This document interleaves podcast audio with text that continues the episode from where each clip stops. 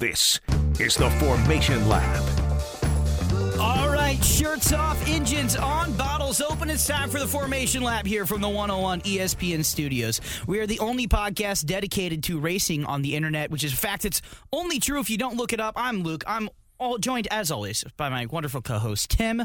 Tim, how are you doing? I'm doing great. Just really hoping the people that are listening don't have Google. Yeah, well, I mean, they don't. It's so hard to get anymore. And I will tell you, I stumbled on that intro a little bit because I didn't know who to introduce first. We have Tim, as always, but we also have our intrepid producer live from his radio lab. That is not a trademark term. His his radio space lab, because Radio Lab's company. Dylan is in the house. Dylan, how are you doing? I'm doing good. I am doing as good as I can be doing. Well, that's just a really thrilling way to start. yeah, he he's at an 11. We need it like a 2. You're overwhelming us with your enthusiasm. yeah, I can't. Hark, I have to like take my headphones off here. I can't hide the control sharp, that. Let's hide I the still haven't objects. gotten over Harambe. Oh, And- rest in peace. Oh boy. Yeah, it's going to be a long 2020 for you, pal. Yeah, if you haven't gotten, it's 2021, first of all. No, but no. I'm saying he's back in like 2016. He's Uh, going to be that's a fair. long That's fair. If he hasn't been over Harambe, I'll tell you what he's also not over is Lando Norris and the tragedy of Russia. Probably the greatest tragedy, tragedy and war of attrition that's ever happened on Rus- Russian soil. Lando Norris in the 2021 uh, Russian Grand Prix this weekend. Oh my goodness, boys! I, I don't. We have stories. We have things to open with. I don't think we can avoid this one. No, no, we can't. But we do need to start out um, uh, uh, with with a bit of an apology. I think Dylan and I both need to apologize to you, Luke, uh, for m- making mischief. I think is the best way to put it. Yeah. With uh, our cursing when you were driving back, uh, Luke has, for those uh, ladies and gentlemen at home that are not seasoned listeners of the show, just apocalyptic luck when it comes to driving. and he had been driving for 12 hours. Um, he also had some shenanigans that he got up to over the weekend um, where he spent like 12 hours in the car. But we didn't monkey with you at that point. No, no. We didn't monkey, uh, but but we did make mischief, and we are sorry. We Kind we of. we well, I mean, we dropped It was like three fun. cuss words. If if you gave me like a percentage of how shy you are, Dylan. How sorry I am? Yeah, what what's percentage are you at? Uh, at the time, probably a solid 40%, but now like 15 because it buffed out. Okay. That's high numbers for Dylan. It was It- a good is. time, you know? It is, and uh, yeah, I mean. We, we, we did have some chuckles. Yeah, So oh. we are sorry at your expense because uh, we got we both got uh, some passive aggressive uh, Snapchats of Luke with looking bleary eyed, going like, "I can't believe you guys would do that to me." okay, I didn't send that bad, but I definitely did ham it up to make you guys like Feel bad, feel bad. Yeah. and that's why we're apologizing. But like legitimately though, uh again, I don't care if you swear. Write down the timestamp. I'm not listening to an hour and a half of audio waiting for every single thing. I don't know how to do that. But here's the thing: If you see in, a in the immortal words of my neighbor Scott, Tim, no. diddle buff. It always buffs out. You know, it's- F8ing right there. You've used your one, all right. Thank it's you. the PG 13 rating. You get one of these. Well, Dylan only felt, you know, somewhat sorry, so I had to do something. Drop Okay. a little Mhm. little chestnut. in there. Mhm. Yeah, but it will buff. It will buff, unlike Lando Norris's. Actually, you know what? I think Lando Norris will be fine. Let's talk about the Russian GP. Ah. Listen, listen. Okay. I don't care where you're at. If you're at home, that's preferable. I want you to take your pants off right now. I want you to go in your living room and light a candle.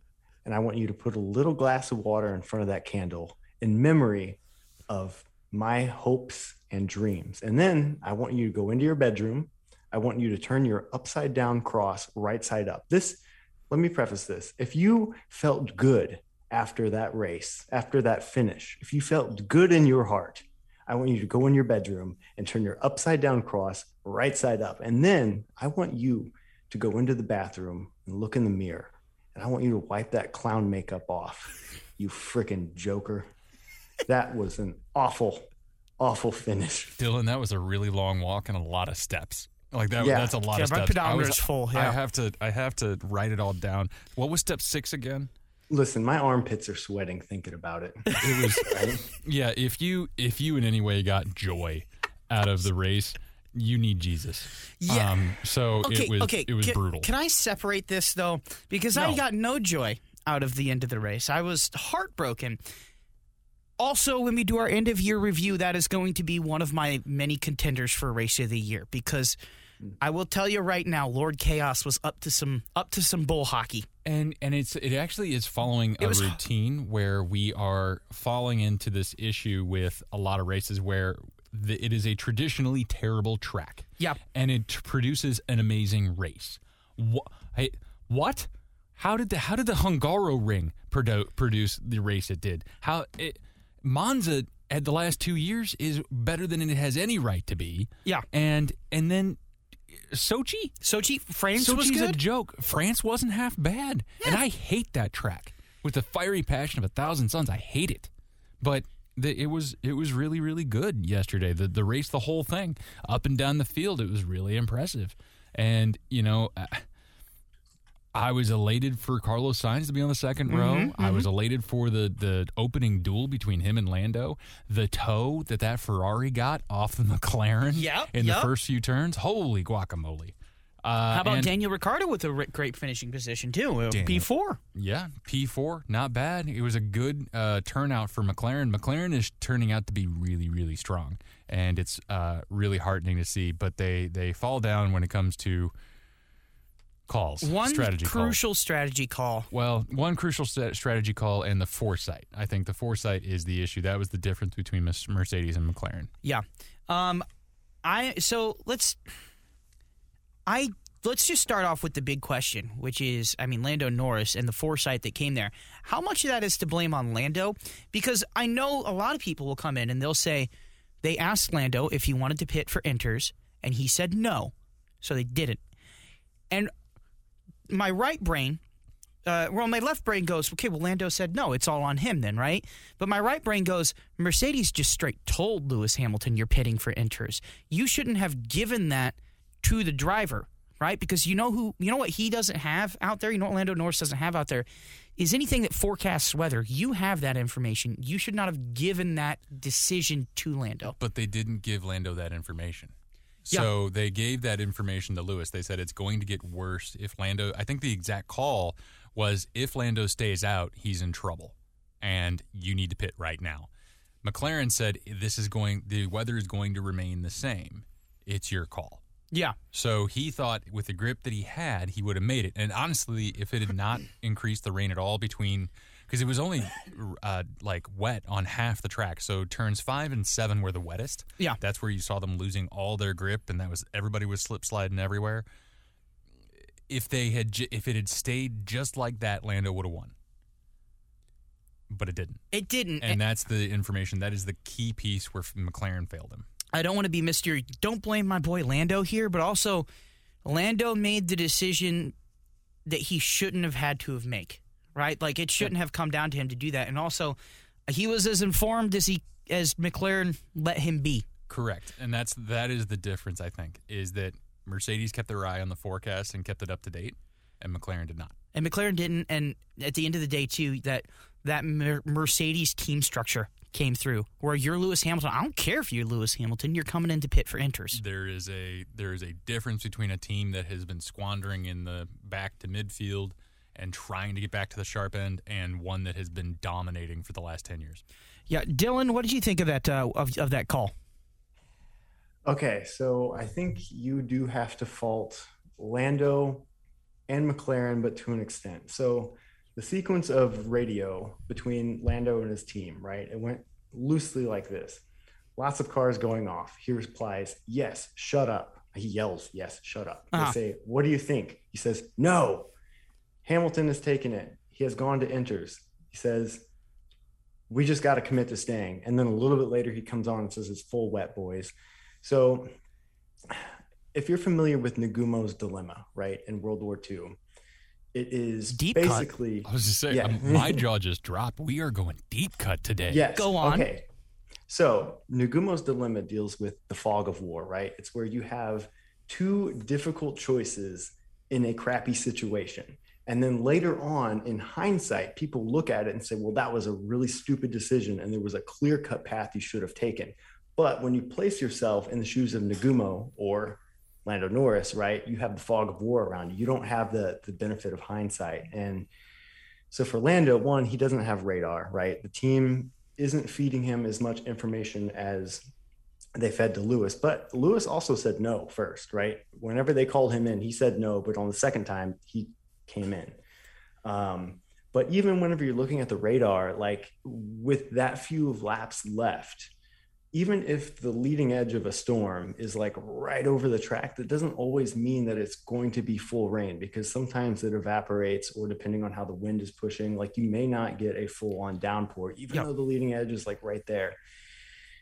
So I think it's just a crappy situation. Yes, he definitely should have pitted. He is a very confident and arrogant driver, which is why he's there. Like all of every, every F1 driver has a bit of arrogance and a bit of overconfidence, right? You right. don't get to that level without having it. But I think at the end of the day, he was in a crappy situation being the leader. In second place car, it's a little bit easier to make that decision because I don't think Lewis is going to get around Lando, right? No. Like, it, I, so it's easier, I think, to make that gamble and say, all right, we're coming in, we're doing this. This is our shot, right? Um, but I think this will end up being a really beneficial thing for Lando and McLaren in the long run. I think having that kind of devastation in not fully listening to the team, but also the team not, I guess, jumping at that as much. I, I think they'll learn from this and overall improve. I, I think so too. I think you hit on something too, which is like it, it's it's not always easy to. It's not always correct to look at with hindsight, right? And there's another factor too, where it's like it's not just the track calls for inters, right? There's another factor to that, which is what's the pit delta in Sochi? Probably 30, 35 seconds, right? The undercut is very powerful in Sochi, right? Because the pit the pit you know is is long, right? So let's say the pit delta is 35 seconds, right? But you have four laps left. Unless you're losing like nine to 10 seconds a lap, I mean, if you're five seconds a lap off the pace because you're on the wrong tires, oh, well, you have four laps to go. That's still the fastest option is to remain out on the objectively incorrect tires, right? So even mm-hmm. if it was raining, even if it does start to come down, like you said, rain can show up, it can go away, can this, it can that it just was the wrong kind of rain as well, right? Where there's a justifiable reason to be like, okay, the track's going to swap to inters. You had what, 35 seconds, 30 seconds, 20 seconds of a lead, something ridiculous like that. Mm-hmm. Yeah, okay, you can let Lewis gain five seconds a lap or six seconds. I think the actual number that he had to be was uh, no more than eight seconds off the pace, which is totally achievable if you have the wrong tires in that situation. In that situation, yeah. And I mean, the the rain just played monkey business with the whole weekend. Yeah. And to be honest with you, um, I don't have a uh, World War II battle theory uh, to talk about, but I will say that um, you know uh, this. I agree that it'll help McLaren in the long run. In their ascendance, they do need to be tempered a bit. Yeah, you know, they are. They are. You know that that overconfidence can lead to a great failure. Um, I'm sure that that is a battle theory that someone has, uh, but I'm not going to test it. Yeah, Sun Tzu so, probably wrote it somewhere. So, yeah, I was going to say Sun Tzu. Maybe I'll go check out that Adam Parr book with uh, Ross Brawn because I think he waxes poetic about that the whole time. that sounds um, exactly like what he what he would do. Exactly, but um, but I think that it'll it'll definitely help McLaren in the yeah. long run, and you know they weren't the only ones to get the decision wrong either. I think Aston Martin originally told Vettel that the conditions would remain the same, and yeah. then they changed rapidly. So it, it wasn't just McLaren. No, Interesting, it, by the yeah. way, that we're all talking about three Mercedes-powered teams or Mercedes line teams as well. Yeah, we are. Uh, um, and then might uh, just be sheer happenstance, but you can read into that if you want. Real quick about Aston Martin, did you guys see that they hired Martin Whitmarsh? I did not. Go on. Uh, Martin Whitmarsh was, uh, for longtime fans of Formula One, the former team boss of McLaren uh, when Ron Dennis took the more like executive chairman role and he stepped in and he uh, presided over some championships and some really good seasons for McLaren, and he presided over the downfall as well. Yeah. So um, he he has some really interesting theories on management. Uh, the British press obviously thinks that it's going to be the second coming of Jesus um, and help the, Aston, but I'm not so sure. Ooh, okay. I mean that's interesting to me. To me, where Aston is right now, I don't think they're moving up. I don't think they're moving down. They're Alpha, they're Alfa Romeo, where they're just there. Um, so if it's a roll of the dice, I can support a roll of the dice, right? Like, where how are you getting better if you're Aston Martin? Obviously, the 2022 regulations are going to be one whole thing after another. But I just don't see that team having any sort of upwards or downwards momentum. They're playing 500 baseball, right? So maybe you shake something up, maybe it works out. Maybe. Uh, Maybe. speaking of uh, speaking of teams though that made changes, uh, back to McLaren a little bit. That is a rocket of a car, and I am only disappointed that we're going to see it up into Abu, Abu Dhabi, and then we're going to have to get a whole new regulation because that McLaren, if that transferred into a next year's car, which it won't, right? That would be that'd be a fun car to watch.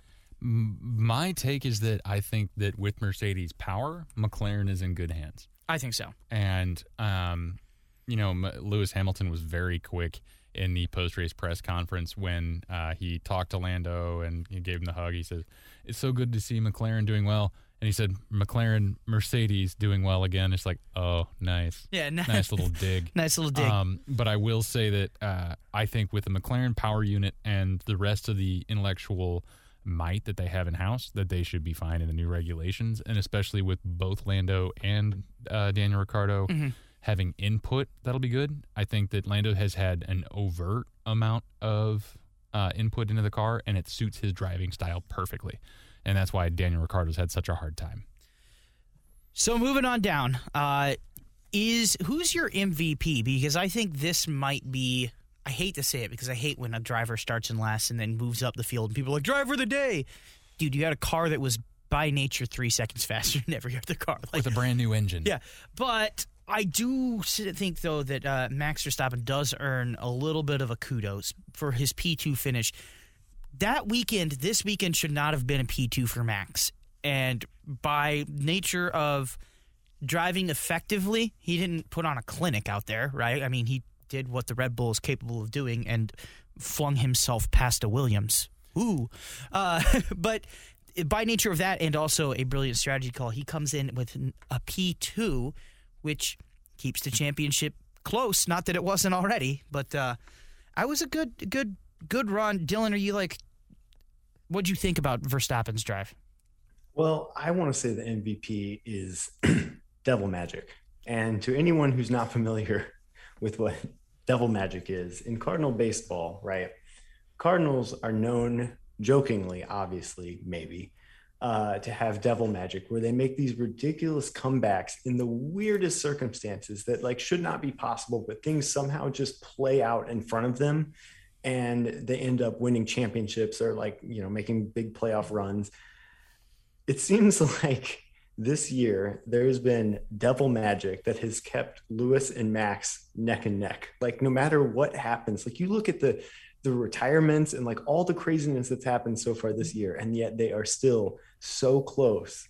It's just devil magic, right? Like that rainfall. Without that, Max was what? Was he running like seventh? I think he went. I think he went P seven to P two. Uh, he, he yeah. did Yeah. in the rain, yeah. Yeah. So But you know, magic. it, it was devil magic. You know who my actual driver of the day is? who is George Russell. George Russell? Is Dylan? I think you put it best. You told me this the other day. You wanna you wanna say what you think about George Russell? I don't remember. Uh, he so so he so he comes to me. Um, I believe it was on Saturday after I say a lot of crap. Yeah, no, that's why we love you. but uh, he comes to me on Saturday, and we're out uh, at the uh, at the Midwest Nationals uh, NHRA event over in over at Worldwide Technology Raceway, which is an awesome, awesome time. We have stories from there later, stories that are very pertinent to this podcast, not just about like drag racers, which we love, but people that you guys will know.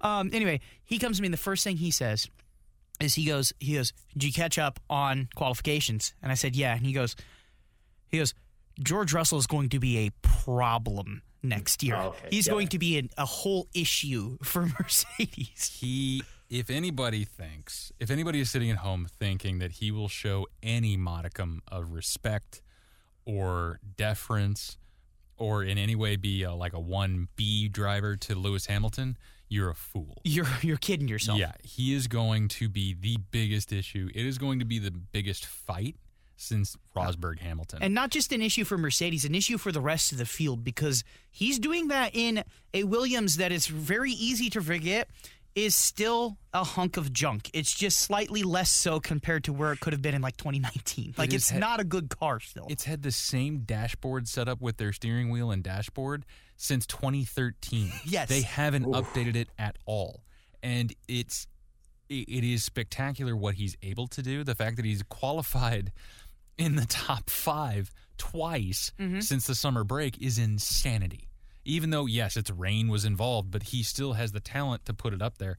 And if anybody thinks, I mean, it's going to be a whole lot like uh, you know the the Bottas uh, fight last year in uh, uh, Bottas fight in was it was it Sochi last year? no, it was uh, Bahrain. Yeah, Sorry, there yep, we go, there you go. Bahrain. Yep.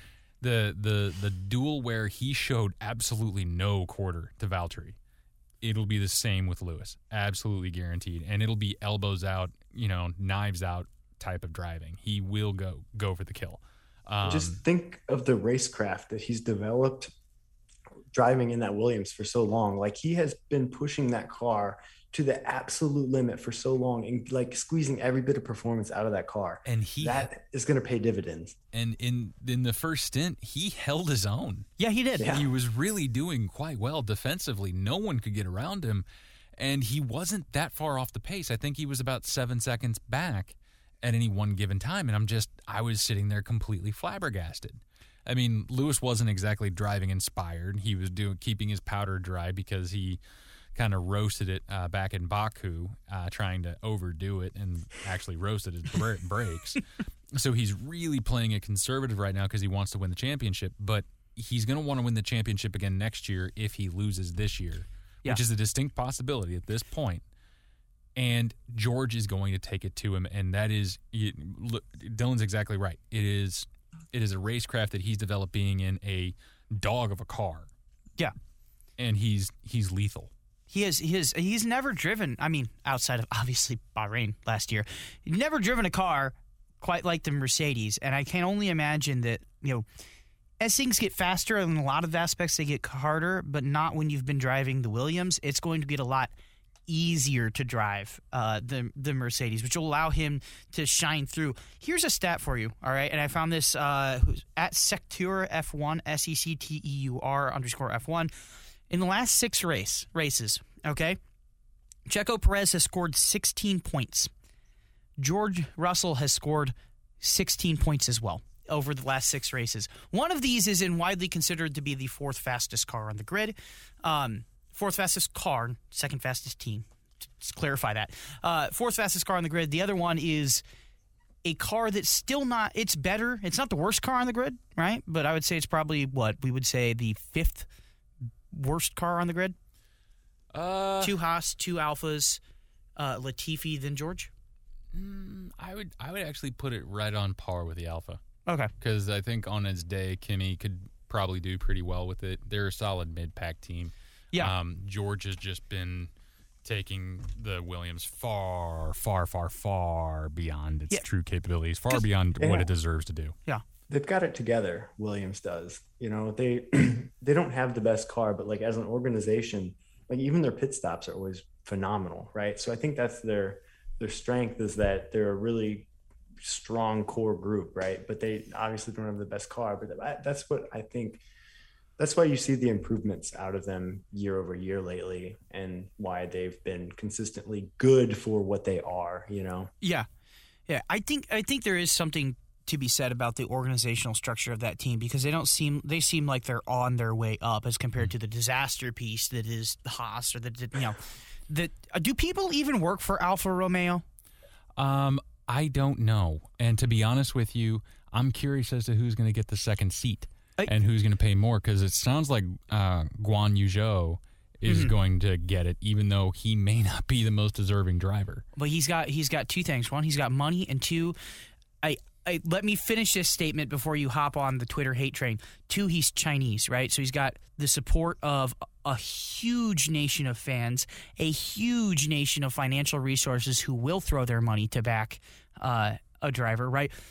He's Chinese in the same way that, like, oh, there's a good driver and he's American. there's a market, right? There's a market for that. Well, Um, and that's that's probably why Yuki Tsunoda got extended is Right. because the Japanese fans deserve a driver. They deserve a driver, and uh, let me tell you, if you're a driver in Japan, you are a celebrity. Takuma Sato gets doesn't pay for a drink anywhere in Japan. That is not a joke. uh, so I, yeah, it'll be interesting. You know what? You know what Alfa Romeo is. All right, as uh, they come in this weekend uh, with a P16 for Giovinazzi and a P8 for Kimi Räikkönen. Sheesh. Uh, let me, Kimi. you know you know what though when you know what they are okay is uh have you ever been to Disney World, right? And you're on like Main Street, USA, and you're like, oh, look at all the little Main Street shops. Or maybe you're in Six Flags and you're like, oh, look at all the little shops. And then you realize, like, there's one door that actually is a real door on this building. And this building looks like it should be like a thousand square feet, but it's actually like you know 500 and this whole thing is fake. It's a it's propped up on the back. It's a fake wall. It's a fake this.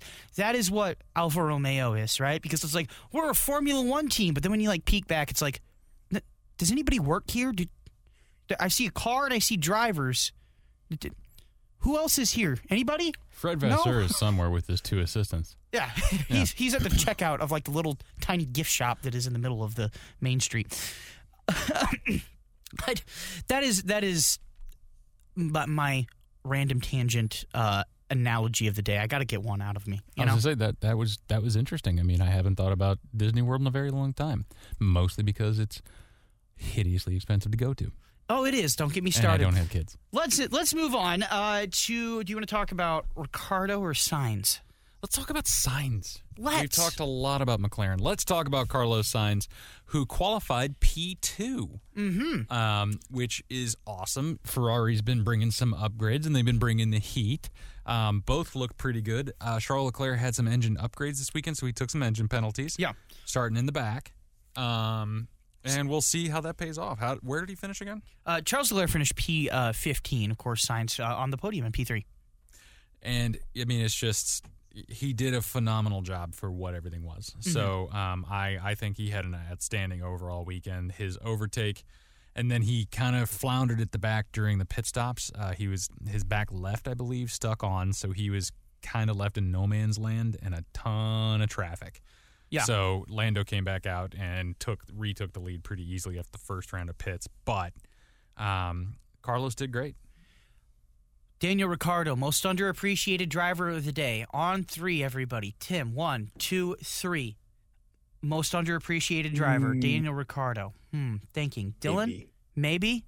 Uh, Yeah, because no one really talked about Sainz, but he had such a Sainz had such a like, I don't know, just a quiet day. Like he didn't do anything bad or like flashy good. He was just there, and so no one really talked about Sainz either. But they didn't really I- talk I- about the- Ricciardo. That first stint where he took off, where he took off and beat Lando uh, with the with Yeah. that toe, that was pretty That- flashy. Yeah, that was actually was. That was flashy. That, was that good. showed a, that showed some good instinct, and the Ferrari gapped by about two seconds, so that was good. Um, so I would say, Mm. Yeah. yeah, he was underappreciated. The they just left him alone. I didn't really see a whole lot of him beyond that. No. Uh, so I had one other thing I wanted to bring up here, and this is more so about something that played into the race than the actual race itself. Are we all on the same page of absolute despising these new uh, pit stop regulations and rule sets? Yes, this is stupid. Yeah. Yeah. But at the same time, it gave us uh, the Monza incident, right? That's true. That was that was cool. so, was it worth it though? Was it? a soul for a soul. Oh, I, so I, if, I, if I'm not mistaken, um, yes, the Mercedes protested the FIA and said that the the go signal that Red Bull gives on all their insanely fast pit stops um, doesn't take into factor human reaction times, and it's something like less than 0.2 seconds or something, right? Or so, something like that. So basically, they changed it to where each individual wheelman has to click a switch after they're done with their job, and only then will the go signal uh, give it maybe after a, delay too. I, There I'm is a not super clear on it, but like yeah. The I think the lollipop. It used to be the lollipop man that would stand there with it, and, and then they could go. yeah, um, and then it it turned into the the red light green light uh, system and yeah to my understanding they each have to press a button and then sometimes if your system's not set up perfectly, it does, there is a delay, um, which can go which can cost you upwards of a, a full second. So I know like uh, Aston Martin had a problem with it, and all the wheelmen were up and they'd hit their switches, and everybody would just kind of looked at each other for half a second, and it took like a 4.8 second Yeah. pit stop. If you if you want fun pit stops and you want chaos, just use the IndyCar rules. Don't mess with the F1, right? Like, just IndyCar is so much fun. I love IndyCar pit stops. I'm sorry, guys. Moving on. Uh, how I, many problems were there with the old? Like, how often, uh, aside from Haas, how many loose wheels were there and stuff in F1? Like, like I can't. why? I, well, why I did this think come about? That What the, it came about because of the same. It's gamesmanship. yeah. A big advantage that Red Bull had was their pit stop. They were consistent and they were excellent, being under two seconds. They have the DHL fastest pit stop of the year at 1.88 seconds. Um, so, in order to get any single advantage they can, Mercedes went to the FIA and said, "Hey, these guys aren't taking this into consideration. You should really change this."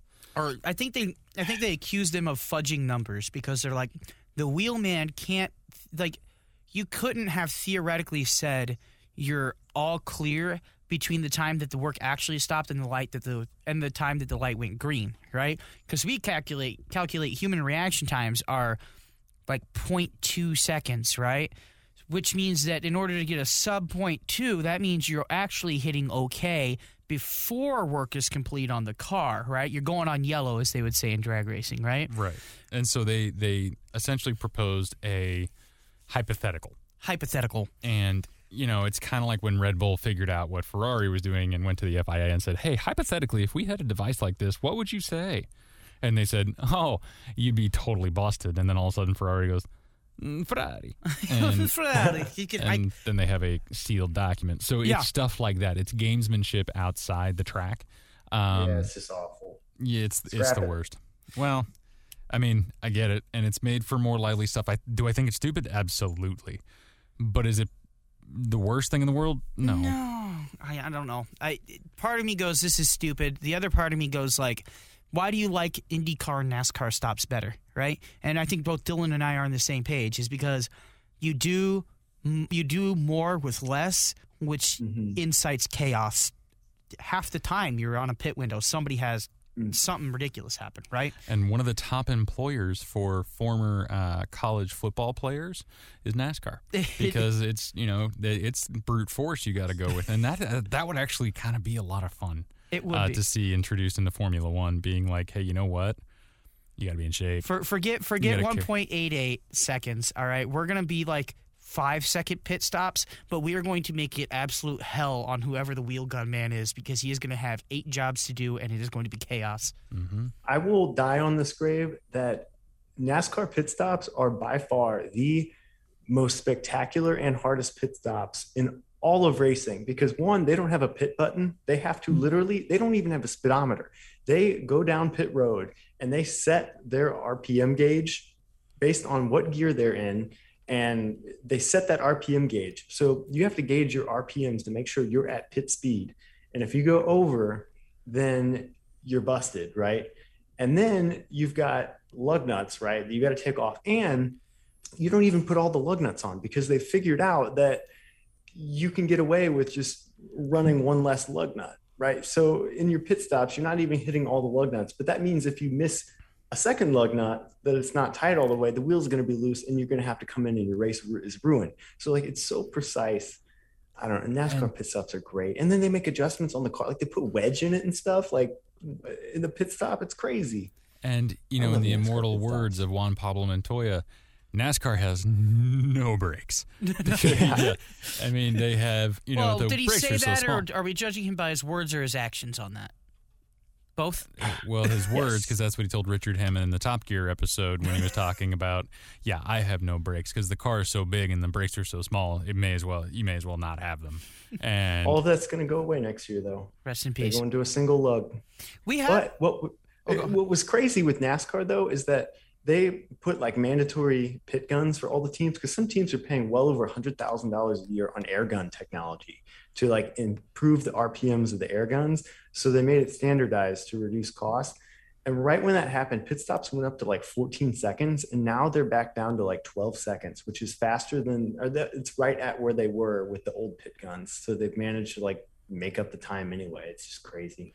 Um, so we actually do have kind of a NASCAR story, uh, but we before we get there, I want to give, I want to hear you guys' I know, I know you're heartbreaking for Lando. Dylan, I know you're heartbreaking for Lando. Remove your heartbreak out and look at only entertainment. A. Dylan, Man. That's the thing. All right. If I'm going from, oh God, okay. It was a good race. It was a good race. I'll That's give awkward. it about a B plus. I'm going to B give plus? it an A just because I hit every emotion and it was down to the last three or four laps to where the, everything was decided. yeah, I think that was Lady Chaos and it was great. A.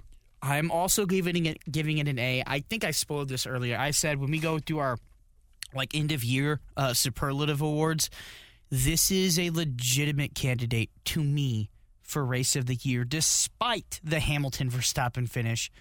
Uh, Ah, for me, that's Monza. I know, I know, Monza's a big one too. Monza's nuts. My thing with Monza is how like solid it was the whole way through, whereas this one, that was that was one of the greatest ten minutes of racing I've seen in a long time. like, That was that was just gut wrenching. Yeah. I just oh it, it'll be it'll be on it. I, I haven't made my mind up on if it is, but it'll be on the list of on the short list of awards, and I'm sure you guys can agree it'll have a honorable mention if not winning outright. Yeah. Um, here's here's another question, real quick. Uh, more action in this in these final ten laps of the Sochi GP than every other Russian Grand Prix combined. yes. Yeah. Yeah. Not even close. Not even close. Mm-mm. I, I I would I would agree as well. I put, In fact, I The last that, ten laps have yeah it, have more action in them by ten. By 10, yeah. Yes, that, Well, that there has sing- been no action ever at Sochi No. Uh, except for this year. Which hey, how how funny is it that how how F one is it that we finally get a good season right when we're about to change the regs, right? because that's the way it goes every single And time. and then we get a good Sochi right when we say, okay, we're getting away from this track. We're going to go to Igora Drive, which I'm sure is going to. I- I have no opinions on the track, but I'm sure because of the way it works out, is going to absolutely suck the first time we go there. oh yeah, hundred percent. All right. So an A, a B, an A. Uh, ABBA. Right, yeah, we're ABBA here. Let's move on to kind of news from the racing world at large. Yes. Um, I know our IndyCar fans will be like, IndyCar, IndyCar, IndyCar. First off, we would like to send our congratulations, congratulations to Alex Palou, Yes. uh, winner of uh, the IndyCar Championship, the Astor Cup. What a season he had. We will break that down next week because we have a guest coming. I don't want to confirm it because I haven't confirmed it with him, but you know who it is. You know who it is, Mister. I, we're going to give him thirty seconds to sit there and give a smug look on his face, a Clarkson-esque smug look on his face, because he's like, "Don't sleep on Alex Pillow." And I think both you and I said, "Really? Yeah, we're like, ah. I mean, you know, top five maybe, but really, Really? okay. Yeah. Um, but uh, but yeah, no. Uh, We were wrong. We were wrong." Uh, IndyCar Ryan, news. go easy on us next Yeah, week. come man. on, man. Come on, please. Just come on. Uh, uh, Romain Grosjean's confirmed to Andretti. We broke that a while back ago. Um, a And he'll be the DHL sponsored driver. I believe he's the DHL sponsored driver. Uh, Dylan's nodding his head. Yep, number 28. Number Yep. 28. So he'll Um, be uh, the the ad they did to announce him was a bit on the nose. Um, you know, with everybody showing their hands on the packages and then his burnt hands. It's just like, okay, I know that you know that he was in a car accident. You know, that's good lord. Could you put a finer point on it? It's like the Anakin Skywalker hand of racing. Yeah. right. Yeah. Yeah. So whatever. It, it was. Uh, one one fact for the in, for the F1 viewers, uh, numbers belong to teams in most American motorsports, so that's why his number is not following him across team lines because Rick Ware Racing still owns the number that he currently runs, whereas Andretti owns his new number. Um, only on only under under like exceptional circumstances. Why was I thinking Dale Coyne? Uh, it is is Dale Coyne Racing with Rick Ware Racing. Oh, right, right. Okay. Yeah. um, because we have those uh, Andretti with Harding Steinbrenner races. races. I don't know if the listeners can actually audibly hear my eyes rolling at that, but it, that's what's happening. Do you not like Steinbrenner? No, I don't like all the shenanigans with the with the own the team names, the the sponsors, because it'll be DHL for a little bit until it's a an Alzheimer's uh, medication. We can you know. only pray that it's an Alzheimer's medication. That can't come soon enough. but it's it's going to be one of those things where DHL will be a sponsor most of the time until it's something else. Until and it's I not. can't take it anymore. That's fair. That's fair. Uh, also, uh, uh, Simon Pagenaud uh, going to Meyer Shank Racing. Uh, Dylan sent me that one. Dylan, do you have a? I, I think that's a good move. I mean, now Meyer Shank will have the past two of the last three Indy 500 winners, right? Right. Isn't uh, yeah? So I think that's good for Meyer Shank, which is clearly a step down from from Penske. I mean, basically going to any team other than Penske. Ganassi, Yeah. you know, would be a step down. Um, but I think that's good for Meyer Shank because that will bring a lot of sponsorship dollars. Really, Pagenaud is another big name, so I, I think overall it's a, a great move for them, and it's it's not a bad car. So I think it's a good place for Pagenaud to land. I think it'll be a good fit Yeah. overall. Uh, Sebastian, well, Sebastian Bourdais uh, is, uh, is going to run IndyCar part time next year. He'll run IMSA full time. IMSA, of course, way less of a busy schedule than IndyCar, um, so he'll split his time between those two. You want to talk about another good interview? Simon Pagenaud is a great, great interview. Good to talk to. Uh, Sebastian Bourdais, and I, I don't know if this is public knowledge, so I probably shouldn't be saying this, but all of our listeners Oh, f- now it's weird. and that's what Sebastian Bourdais did for St. Louis. Why did why did we why wh- no your audio didn't cut out there. We just realized midway through that that oh that's right. My my good friend over at the track told us that that wasn't for public consumption. So Whoops. yeah, journalistic integrity, folks. Don't worry, uh, racing folks. If you tell us something, we will keep that secret, even if we have to make an embarrassing edit. yeah, right there. Um, but that was it's okay though because that was nothing more than a segue Yes. into Dylan was not able to join us last week, and Dylan has been. Dylan introduced me to. Uh, well, he was one of like the elder statesmen of racing that really helped me get into racing. Dylan was into racing before I was. Oh my God, Dylan! He's So- starting to make the age jokes about you now. I know. Well, you know, Usually that's reserved for my old ass. don't, don't think you're not an old ass. Anyway, both Hey, old and silver an ass. fox, silver fox. That's what I'm saying. All right, fine. There you go. Anderson Dylan, Cooper. I, yeah. I wanted to get Dylan's input on the big news that we hit last week. I got emotional um, with Worldwide Technology Raceway getting a cup date. Dylan has, I mean, he grew up a NASCAR fan. He's he been to been to Gateway until I started working there way way more than I did. So, Dylan, what are your thoughts on uh, Worldwide Technology Raceway getting uh, a cup date? Hashtag Cup Time STL. Buy your tickets now. So I am like freaking exci- excited. Like I get, I, I am very sentimental about Worldwide Technology Raceway. Um, I started going there, I think, in 2003 or so for uh, a NASCAR truck race. Right. I grew up in a really white trash area. I grew up white trash. I grew up a massive NASCAR fan before I started to kind of expand out and before the sport kind of started to go downhill a little bit. But the facility there, if I'm going to be honest, sucked. Like it was crappy. It was hard to get in and out. Um, there was just it was it was not owned by the current ownership group. Um, I don't want to put anyone on blast, but the previous ownership group just did not put any care in it. Right now that Curtis Francois owns it, he's like physically there at the track often, right? And like he, it's his personal touch to the track. Like the, the every single year, there's improvements to it, right?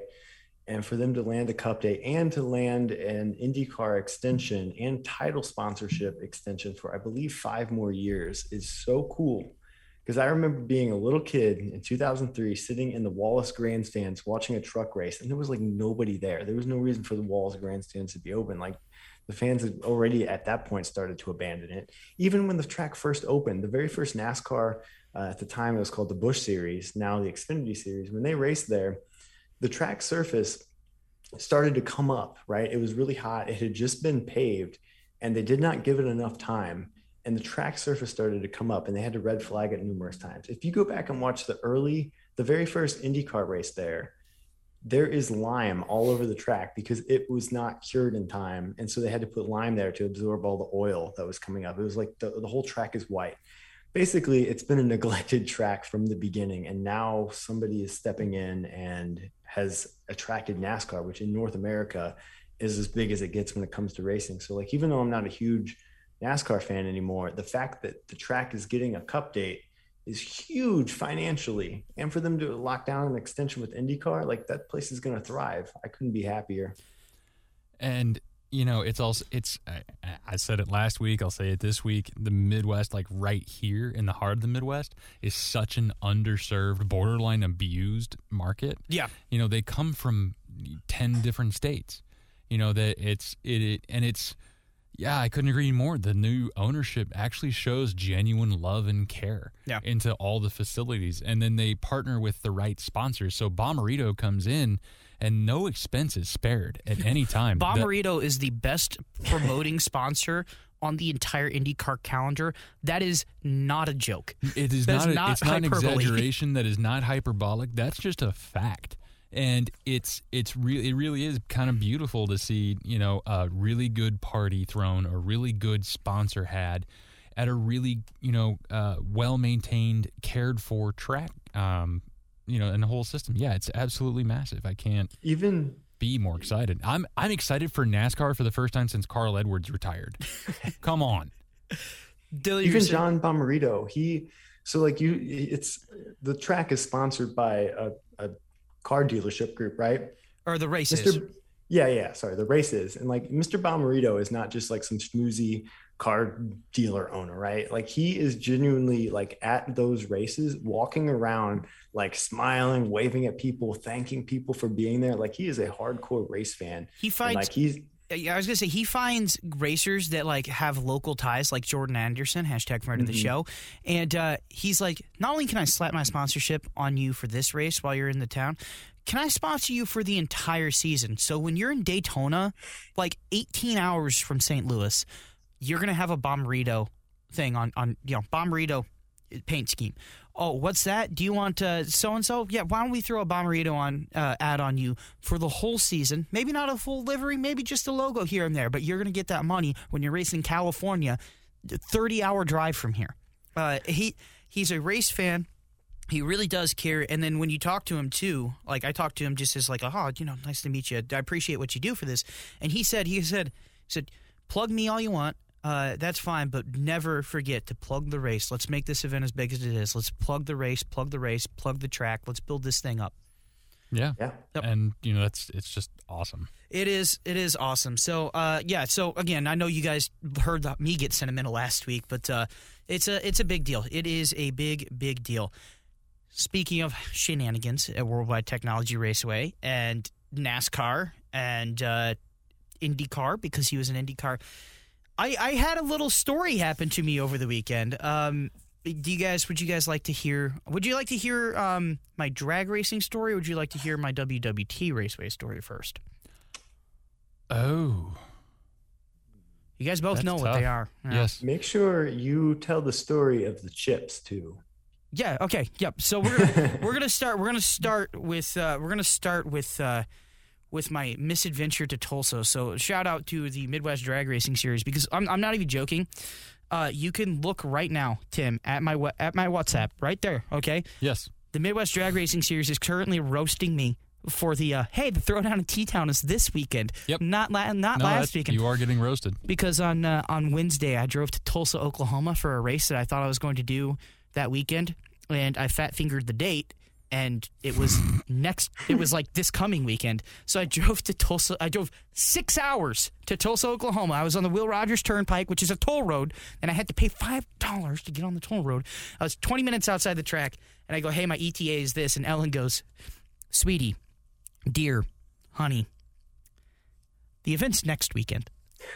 Now now here's the thing is that we got some goofy giggles out of that back here in st louis me and dylan both did um, oh, yeah. And we started texting back and forth, being like, "Is this the most Luke thing ever?" because it could be the most yeah. Luke thing ever. Because you put on the the the sad snaps again on your snap story. Um, for anybody on Twitter that wants to see them, uh, let's peer pressure him into posting them. but uh, but he's like, uh, and then you know he go, he went to his sad sack routine, and then and, and then was it was it was the next weekend, and I'm just too I I I, I messed That is not how That's mine went. That is how it was. I, I, I believe my quote There was is I'm no like I'm way like for I'm you just to- gonna laugh about it You're because that's just- all I can do. You're just gonna have to post it on the Twitter and prove these people wrong, because otherwise they're gonna say thank it's you to the sad Snapchat. sack. It was gone the second I sent it. likely story. Anyway, um, and then uh, Dylan and I uh, uh, took our girl our girlfriends out, uh, Christina and Kaysen, uh, for uh, like a double date thing, and all of a sudden Luke starts texting us, and we're like, "What in the world is happening?" All caps text, so you know it was All important. Caps text, and we're like, "Why is he screaming?" So tell us that story because you're as bad as that luck was. You got some better luck. Yeah, it's actually great that I was in St. Louis this weekend because I got to see the wonderful Midwest uh, Nationals. That's with the NHRA, the big show they put on. And uh, I was leaving that event, and Dylan was actually with me when I was leaving this event. And we had a we had a sponsorship by Takis Chips, right? And then we pull out and like this the one of the Gateway girls, one of the girls I know, uh, one of like our promotion team, right? Like the girls who like throw stuff into the crowds. She goes, "Hey, how many boxes of Takis do you want?" I'm like, We were thinking like bags because they were holding bags too. We're like, oh, a free bag of chips. and she says boxes. And I'm like, a bo- I'm like, I'll, I'll take a box, sure. And she's like, you sure that's it? And I'm like, there's like six bags in this box. Yeah, I think I'm good. They wanted us to take all the boxes. Yeah, Like, they were trying to get rid of all yeah. of them. Oh yeah, and she saw my she saw my like staff thing, and she was like, and she, I, I recognize her from around, and she's like, oh, this guy will take some. Like, I'm not doing you any favors. I'll take him one box and like three bags. anyway, so I have to g- take Dylan out uh, to where he parked, kind of outside the track. Um, y- Which- WWT Raceway. You didn't hear that. I definitely didn't do that. I I paid for I- parking. yeah. Right. And I definitely will. I'll I'll wait until off air to make my joke Uh, anyway, so I, because I, thought it was funny. okay, so I, It warmed my heart. I take him to the uh, I take him to the parking lot he's in, and uh, I'm driving back, and I go, oh, you know what? The boys at the Kartplex, uh, the cart track that we have here, they've been working hard because the Kartplex is open to the public during the NHRA weekend. They've been slammed.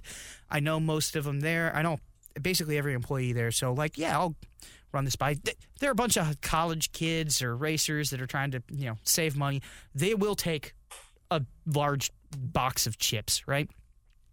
And I take it over there, and Keith Scharf, uh, who's a, he's a former USAC racer, actually, he goes, "Hey Luke, we got a private party party here. Do you want to announce the B main and the A main event?"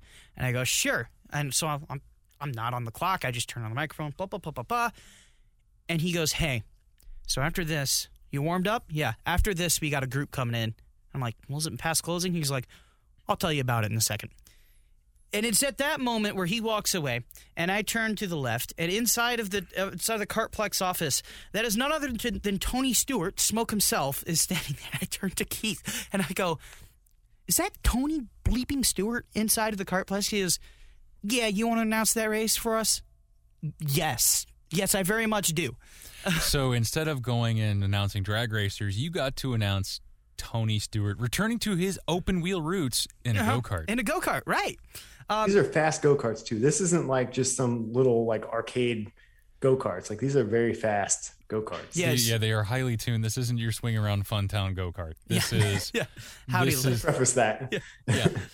this is uh this is more hardcore. They do they do fifty five to sixty depending on the exit you get uh out going into the backstretch.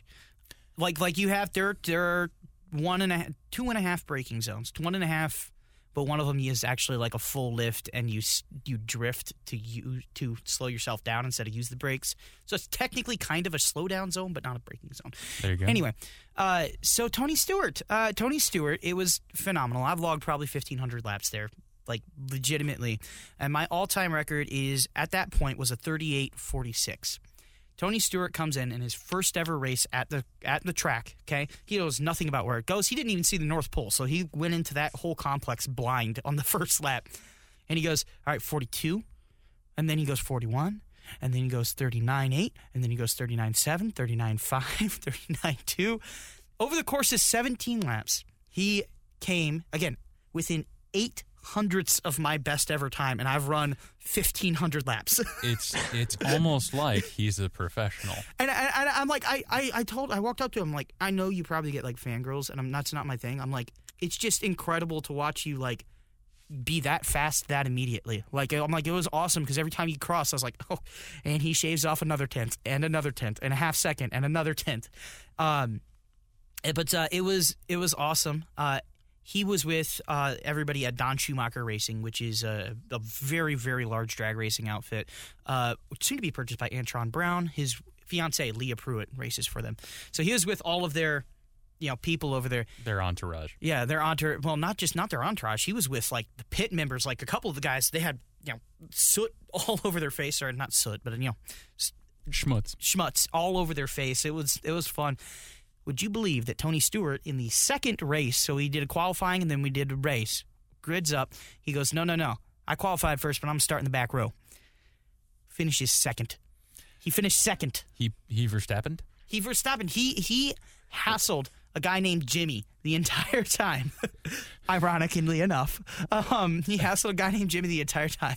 I was gonna say so. So Tony Stewart, the headline starts starts last, ends up second. hassles some guy named Jimmy. well, I mean, he has a long history of hassling guys named Jimmy. We'll get into that later. But That's true. Newspaper headline: Local man Jimmy holds off smoke. it wasn't even. It was. It was. He was uh, one of the mechanics for Dot. So he was. He was one of the. He knew how to drive. I'll give him. I'll give Jimmy that. Well, you would have to to to outdo Tony. I think Tony was playing with him so much, though. He was. he was Oh, Probably. playing with How many him. time champion is he? Uh, three. Three time Three-time champion. champion. Uh, What? open wheeled veteran. Yeah, for twenty some odd IndyCar races. Anyway, uh, one of the greatest drivers of a generation across uh, almost any discipline. So, Yeah. but uh, yeah. So, but here's the here's the rub, guys. All right. Yes. He was in a race the second time, right? But so he was hassling for position, so he didn't get a clean fast lap, which means that I am eight still eight hundredths of a second quicker than Tony Stewart. I'm not sure if we should clap right now. Dylan's clapping. Or yeah, Dylan's Dylan's clapping. yeah, there's your You win. know, listen, it's been a hard couple of years. And, and sometimes, especially when when you drive out to Tulsa for no reason, sometimes in life it's the little things. when you drive You know? out to Tulsa, when your two buddies cuss up a storm and leave it to you to fix it. Uh, at like at like ten o'clock at night in the middle of Michigan after you've called eighteen hours of drive. That was not a that's not an that- overstatement. That was hilarious. Um, and can I say something? yeah. in MMA, in the MMA, you know, the people that don't know the UFC, right? Community, there's a thing called MMA math, right? Where you'll take a guy at like bantamweight, which is 135, and you'll say he beat so and so, who beat so and so, who beat so and so, blah blah blah, and you go all the way down the line, and you say they are better than Fedor Emelianenko, right? At heavyweight, it's obviously satire, but it's the MMA math is saying, well, he beat so and so, so therefore he could beat so and so Yeah. mhm.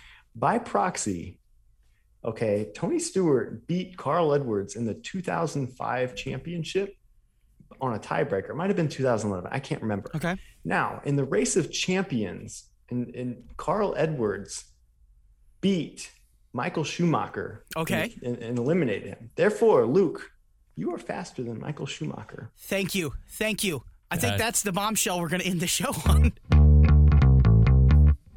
When do I get my documentary? Looking at you, Netflix.